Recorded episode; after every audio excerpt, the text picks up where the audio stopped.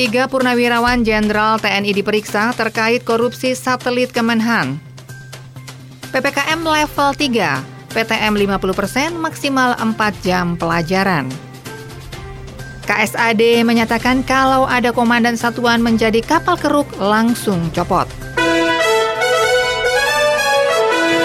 Dari kawasan Jalan Jagalan 36 Yogyakarta, segera Anda ikuti Detak, deretan Warta Aktual Reco Buntung 99,4 FM.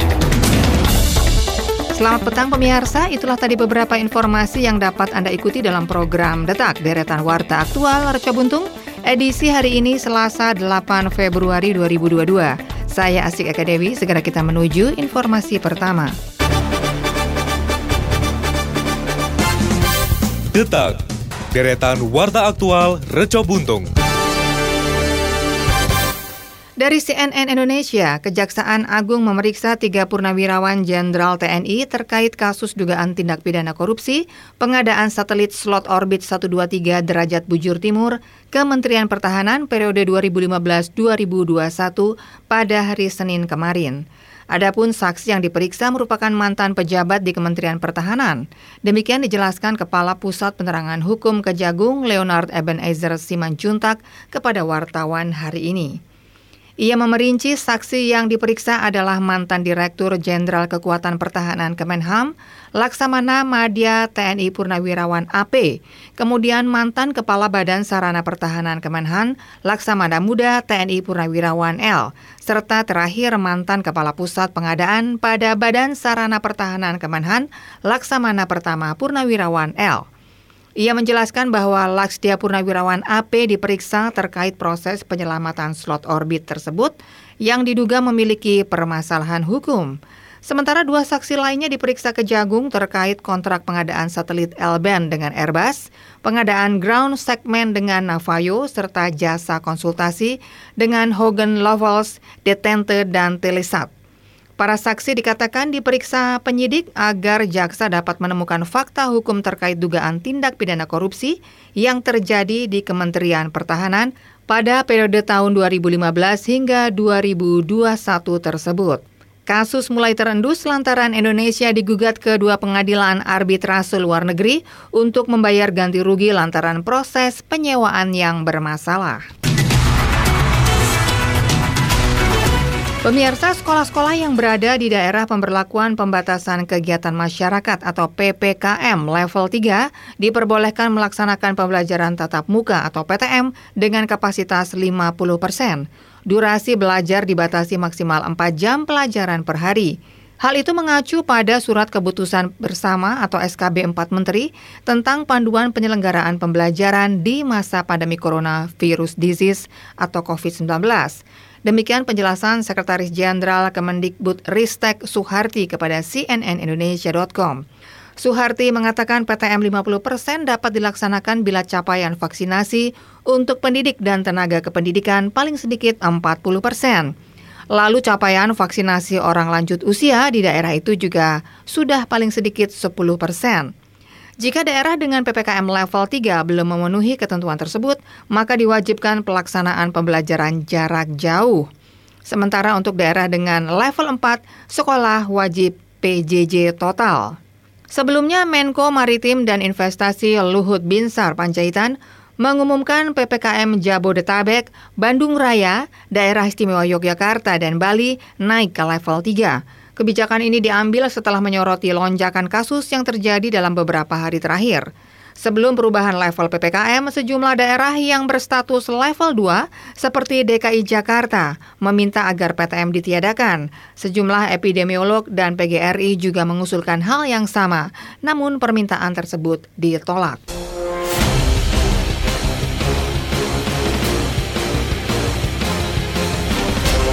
Pemirsa, dari Kompas.com, Kepala Staf Angkatan Darat, Jenderal Dudung Abdurrahman memperingatkan kepada seluruh komandan satuan agar tidak menjadi kapal keruk terhadap prajurit yang di bawahnya. Perumpamaan kapal keruk yang disampaikan Dudung ini untuk memberikan peringatan bahwa komandan satuan tidak boleh semena-mena terhadap prajurit yang ada di bawah. Dudung menyampaikan kepada Pangdam kalau ada komandan satuan Danrem, Danyon, Dandim ada yang menjadi kapal keruk maka harus dicopot. Demikian dikatakan Dudung dalam acara Coffee Morning, pimpinan redaksi bersama KSAD di Markas Besar Angkatan Darat. Sejak dilantik Presiden sebagai KSAD pada 17 November 2021, Dudung telah beberapa kali melakukan kunjungan kerja ke sejumlah daerah di tanah air. Hal ini dilakukannya dalam rangka menemui pasukannya, terutama mereka yang bertugas di daerah operasi. Misalnya di Papua, Natuna, hingga wilayah Entikong, Kalimantan Barat, sebuah wilayah yang berbatasan langsung dengan Malaysia. Dalam kunjungan itu pula Dudung menemukan sejumlah fakta yang dihadapi prajuritnya. Contohnya, ia mendapatkan seorang prajurit yang ternyata membeli sendiri pakaian dinas lapangan atau PDL yang digunakannya. Status terkait risiko COVID-19. Pemerintah Republik Indonesia menetapkan 4 status orang terkait risiko virus corona atau COVID-19. Yang pertama, orang dalam pemantauan atau ODP, kemudian pasien dalam pengawasan atau PDP, suspek, dan yang keempat adalah confirm positif COVID-19. Orang dalam pemantauan atau ODP adalah semua yang datang dari daerah wabah masuk ke Indonesia. Data dari imigrasi, dan tidak semua ODP atau orang dalam pemantauan diterjemahkan sakit. Pasien dalam pengawasan atau PDP, yaitu ODP atau orang dalam pemantauan yang mengalami keluhan gejala influenza sedang lalu menjalani perawatan. Demi meningkatkan kewaspadaan, PDP atau pasien dalam pengawasan juga diperiksa intensif. Status yang ketiga, suspek, yaitu PDP atau pasien dalam pengawasan yang telah diyakini memiliki riwayat kontak dengan orang positif COVID-19. Hasilnya setelah observasi ada 2, yaitu negatif atau positif. Status yang keempat adalah confirm positive COVID-19, yaitu suspek yang telah dinyatakan terinfeksi virus corona atau COVID-19.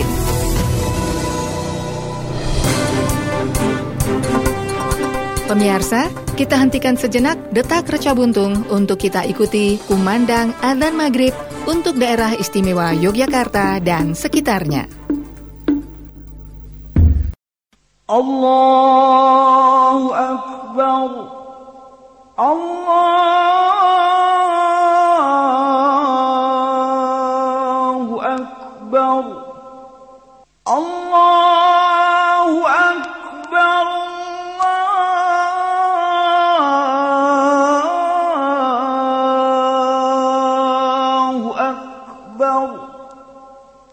Asyhadu an la ilaha illallah.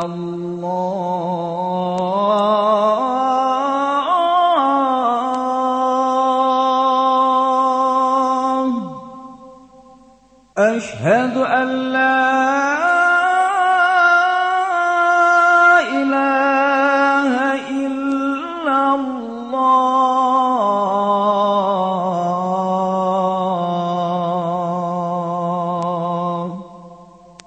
Asyhadu anna Muhammadar Rasulullah.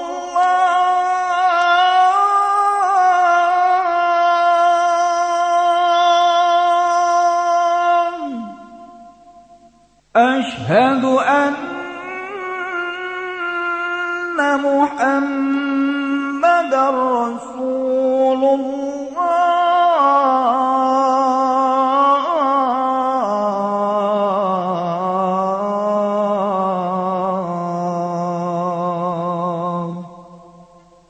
Hayya 'alas salat.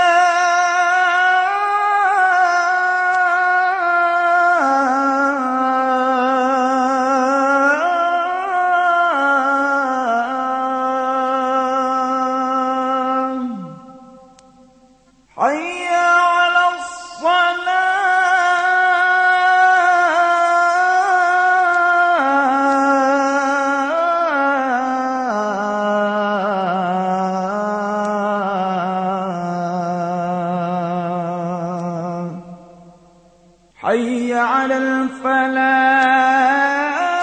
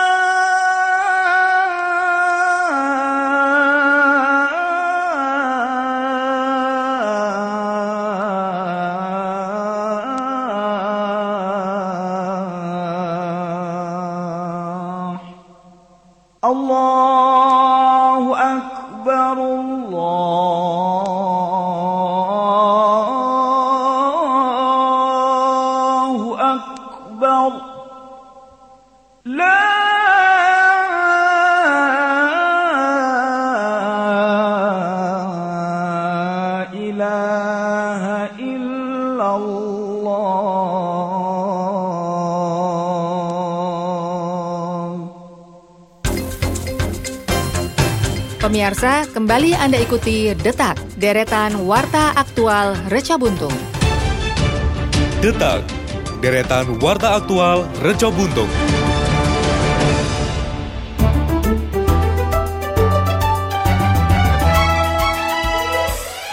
Baik pemirsa, masih Anda ikuti Detak, deretan warta aktual Reco Buntung bersama saya Asih Eka Dewi. Segera akan hadir rekan-rekan reporter yang akan menyampaikan beberapa berita daerah di segmen Jogja Selintas.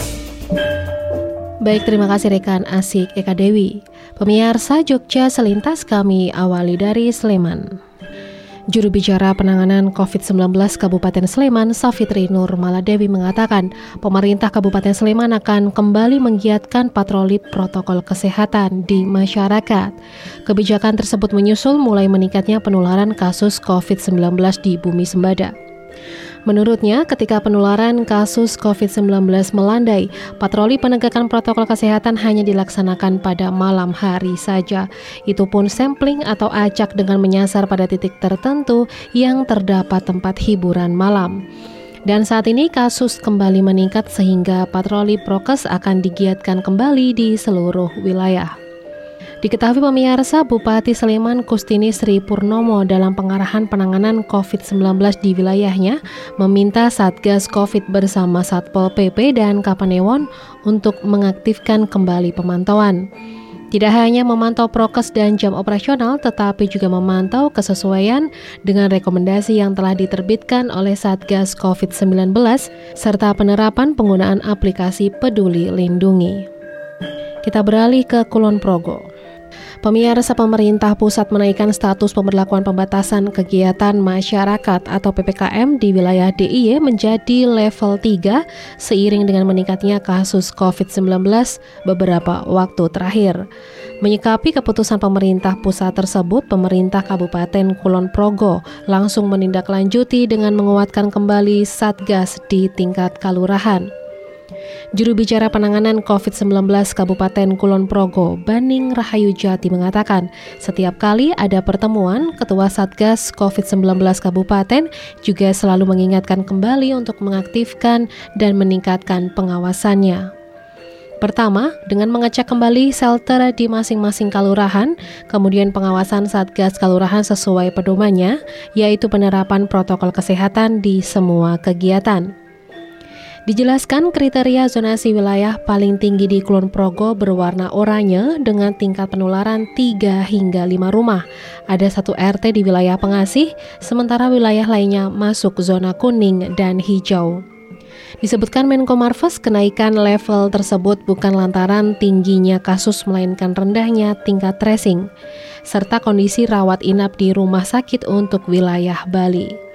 Terkait hal tersebut, Kepala Dinas Kesehatan Kabupaten Kulon Progo, Sri Budi Utami mengklaim upaya tracing di wilayahnya tergolong aman, yaitu 1:5 sampai 1:7.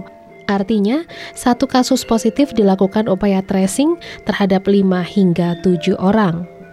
Demikian pemirsa informasi dari Sleman dan Kulon Progo, sumber berita dari tribunjogja.com. Kita beralih bersama rekan dari Pradita untuk membawakan informasi dari kota Yogyakarta. Baik, terima kasih Meida Mara. Mendengar Koordinator PPKM Jawa Bali sekaligus Menko Marves R.E. Luhut Binsar Pandjaitan menyatakan daerah aglomerasi Jabodetabek, daerah istimewa Yogyakarta, Bali, Bandung Raya dinaikkan statusnya ke PPKM level 3. Kenaikan tersebut bukan karena jumlah penambahan kasusnya yang tinggi, melainkan tingkat tracing yang dianggap masih rendah secara nasional. Pihaknya juga menyatakan meski kenaikan kasus Omicron cukup pesat di Indonesia, namun dampak terhadap rumah sakit dan kematian masih kecil. Akan tetapi, masyarakat diminta untuk tetap waspada dengan tetap melaksanakan protokol kesehatan. Hal tersebut disampaikan Menko Marves Luhut Binsar Pandjaitan pada rakor penggunaan Peduli Lindungi secara daring yang dihadiri Wakil Gubernur DIY KGPAA Paku Alam ke-10 pada Senin 7 Februari 2022 di Gedung Pradimosono Komplek Kepatihan. Menteri Luhut juga menyatakan penyesuaian PPKM level 3 di Jawa dan Bali ada sejumlah penyesuaian aturan. Di antaranya, industri, tempat perbelanjaan, dan tempat wisata tetap dibuka di level 3. Dan yang lebih ditekankan adalah penggunaan aplikasi Peduli Lindungi karena terdapat peningkatan untuk kategori merah dan hitam yang mencoba masuk ruang publik. Selain itu, Menko Marves juga menyarankan agar lansia atau yang memiliki komorbid dan belum vaksin untuk berada di rumah. Selanjutnya, Menteri Luhut juga menekankan kepada daerah untuk mempercepat pelaksanaan vaksinasi dosis pertama, kedua, dan booster untuk mengantisipasi dan menghadapi serangan gelombang COVID-19. Menyikapi hal tersebut, Gubernur DIY Sri Sultan Hamengkubuwono ke-10 menyatakan bahwa Pemda DIY saat ini baru melakukan pembahasan. Sementara itu, pihaknya juga menyatakan bahwa pemerintah pusat telah menerbitkan Inmendagri terkait PPKM level 3, 2, dan 1 di wilayah Jawa dan Bali. Namun demikian, Sultan juga menyatakan bahwa aturan tersebut dimungkinkan lebih lentur dibanding pada pertengahan 2021 lalu karena kebijakan yang diberlakukan saat ini untuk mengantisipasi penularan COVID-19 varian Omicron dan bukan varian Delta.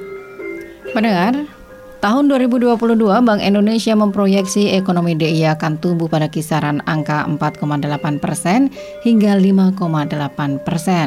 Sedangkan inflasi DIY diperkirakan akan berada pada angka 2,9% hingga 3,3%. Menurut Gubernur DIY Sri Sultan Hamengkubuwono ke-10, untuk mampu memastikan proyeksi Bank Indonesia tersebut, maka sinergi antar semua pihak, baik pemerintah, pelaku usaha, asosiasi, akademisi, media, dan Bank Indonesia harus dibangun. Utamanya untuk membangun sektor pariwisata dari yang berbasis kerumunan menjadi quality tourism. Hal tersebut disampaikan Gubernur DIY pada acara pengukuhan Kepala Perwakilan Bank Indonesia DIY Budi Harto Setiawan di Kantor Perwakilan Bank Indonesia DIY pada Senin 7 Februari 2022. Sultan juga menyatakan DIY harus dapat mengoptimalkan peran strategisnya dalam mendorong pengembangan sektor real dan berupaya mewujudkan clean money policy. Selain itu, Gubernur DIY juga menyatakan harus dilakukan upaya ekstra dengan sinergi terhadap seluruh stakeholder untuk mempercepat pemulihan ekonomi DIY yang inklusif melalui optimalisasi, relaksasi, realisasi fiskal, menciptakan lapangan kerja baru, menjaga inflasi, dan perluasan daya dorong ekonomi. Selanjutnya, terkait kondisi pandemi COVID-19 yang mulai memasuki gelombang 3, menurut Sultan, menjadi tantangan tersendiri. Untuk itu, pihaknya juga berharap Kepala Kantor Perwakilan Bank Indonesia DIY dan jajarannya akan mengemban tugas yang tidak ringan bersama Pemda untuk mewujudkan pertumbuhan ekonomi. Selanjutnya, kepada pejabat baru Kantor Perwakilan Bank Indonesia DIY Budi Harto yang menggantikan Hilman Tisnawan dan Miono, pihaknya juga menegaskan untuk tidak mengendorkan sedikitpun usaha dan membangun DIY yang sejahtera. Demikian informasi dari Kota Yogyakarta, saya dari Pradita. Segera kita menuju ke rekan Meida Mara. Baik, terima kasih rekan dari Pradita. Pemirsa, kembali lagi bersama saya Meida Mara untuk informasi dari Bantul dan Gunung Kidul. Dikutip dari tribunjogja.com, Polres Bantul masih melakukan penyelidikan atas kasus kecelakaan lalu lintas atau lakalantas bus pariwisata yang menewaskan 13 penumpangnya di Wukirsari Imogiri Bantul pada Minggu 6 Februari siang hari. Pihak tim Traffic Incident Analysis atau TAA Polres Bantul telah melakukan olah TKP pada Senin 7 Februari yang didukung oleh tim TAA Korlantas Polri dan TAA Ditlantas Polda DIY. Sampai saat ini belum ada pihak yang dijadikan tersangka dalam kasus nahas tersebut. Kapolres Bantul AKBP Ihsan menjelaskan pihaknya akan menganalisis penyebab utama terjadinya kecelakaan dengan diperkuat keterangan dari para saksi. Adapun saksi yang sudah diperiksa berjumlah 3 orang. Saat kejadian, 3 saksi tersebut berada di sekitar TKP. Dari hasil pemeriksaan keterangan saksi, ketiganya memaparkan kejadian yang serupa, yaitu bus melaju tak terkendali di jalan turunan dari arah timur ke barat. Karena di depan bus tersebut terdapat truk engkel membawa muatan pasir yang berjalan pelan, kemudian bus banting setir ke kanan dan menabrak tebing. Sebelum terjadi kecelakaan, para saksi tidak mendengar suara rem ataupun klakson dari bus. Adapun dari olah TKP dan memeriksa para saksi, pihaknya mendapat analisis sementara bahwa kondisi jalan menikung dan menurun panjang. Fakta-fakta di lapangan ditemukan sebelum di TKP ada kesalahan pengereman. Selain itu, sopir bus yang juga tidak menguasai medan. Kita beralih ke Gunung Kidul. Pemirsa, angka pendaftar calon jemaah haji asal Kabupaten Gunung Kidul mengalami tren penurunan selama beberapa waktu terakhir. Kondisi tersebut diketahui dari data yang diberikan kantor wilayah Kementerian Agama setempat. Kepala Seksi atau Kasi Penyelenggaraan Haji dan Umroh Kanwil Kemenak Gunung Kidul, Muhammad Tahrir, mengatakan penurunan tersebut dirasakan setidaknya selama 2 tahun terakhir. Yang mencontohkan pada data 2020 lalu, di mana jumlah calon jemaah haji yang mendaftar mencapai 418 orang. Kemudian di 2021 turun hampir separuhnya, yaitu hanya 247 orang pendaftar. Adapun di awal tahun ini, Tahrir mengatakan sudah ada 24 orang pendaftar. Menurutnya, penurunan terjadi sebagai dampak dari situasi pandemi COVID-19. Meski menurun, Tahrir mengatakan waktu tunggu pemberangkatan jemaah haji juga tetap lama. Setidaknya pendaftar haji tahun ini harus menunggu sekitar 30 tahun ke depan untuk bisa berangkat. Lamanya masa tunggu ini juga lantaran selama 2 tahun terakhir ibadah umroh dan haji ke Mekah ditiadakan karena pandemi. Namun pihaknya tetap menunggu kabar baik dari pusat terkait keberangkatan jemaah haji. Vaksinasi booster bagi calon jemaah haji juga diberikan bekerja sama dengan Dinas Kesehatan Gunung Kidul. Setidaknya ada sekitar 416 calon jemaah yang mendapat dosis booster. Baik pemirsa, demikian informasi dari Bantul dan Gunung Kidul. Kita kembali ke rekan Asih Eka Dewi untuk membawakan informasi terakhir.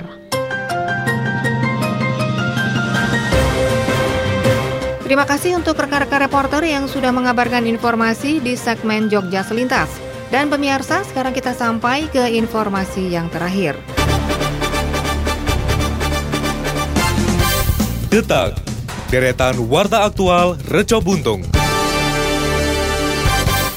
Dari tribunjogja.com, PT Kereta Api Indonesia Persero Daop 6 Yogyakarta tetap mengoperasikan kereta api sesuai dengan ketentuan dari pemerintah meski kasus COVID meningkat.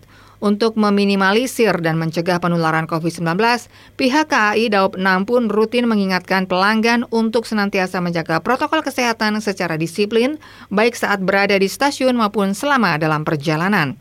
KAI tetap memberikan pelayanan terbaik bagi masyarakat yang membutuhkan konektivitas melalui transportasi kereta api dengan tetap menerapkan disiplin protokol kesehatan secara ketat. Demikian Manajer Humas KAI Daop 6 Yogyakarta, Supriyanto.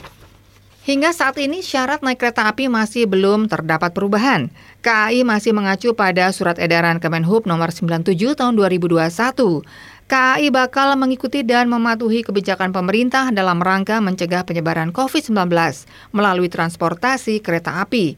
Jika belum dapat divaksin karena alasan medis, dapat menyertakan surat keterangan dari dokter spesialis atau dokter rumah sakit pemerintah sebagai pengganti vaksin. Penumpang juga wajib menunjukkan hasil negatif rapid test antigen yang berlaku 1 kali 24 jam.